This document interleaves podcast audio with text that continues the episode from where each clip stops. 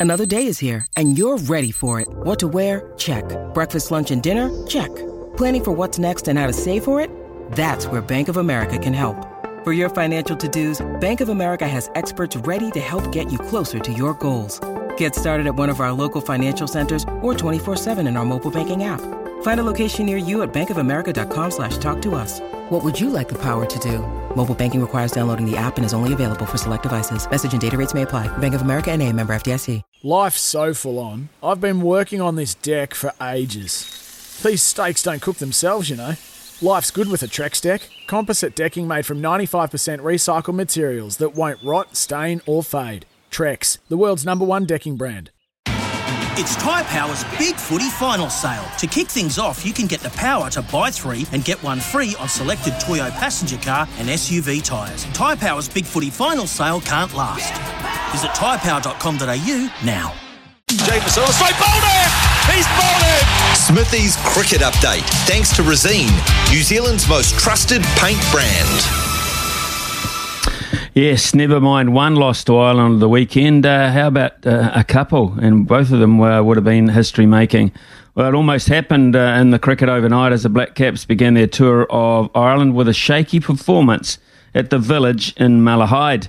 Uh, with Gary Stead resting, uh, bowling coach Shane Jurgensen stepping in to take control. Tom Latham taking the captaincy again from Kane Williamson, who is also resting.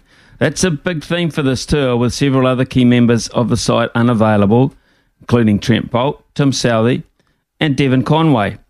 Winning the toss and electing to bowl first, the Black Caps uh, were looking to put pressure on the hosts with openers Paul Stirling and Andy Balbirnie dismissed within the first seven overs. Ireland were reduced to 26 for two.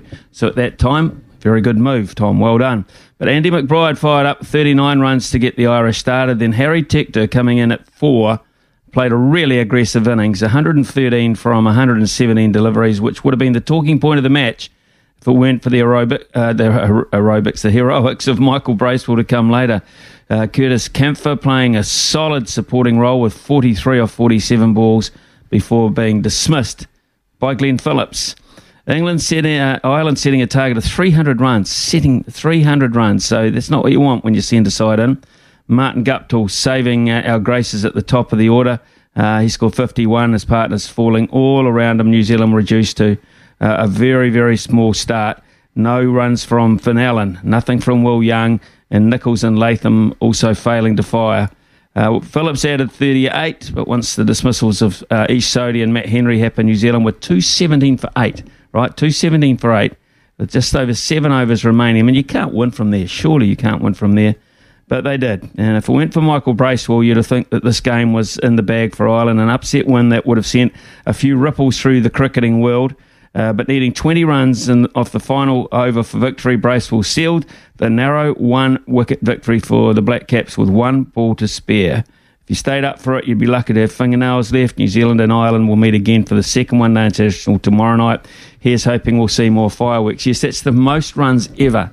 Most runs ever in the last over of a men's one day international when a side is chasing. So uh, the previous, I think, was uh, around about 16 to 18. So uh, Michael Bracewell broke a, a, a world record in that respect.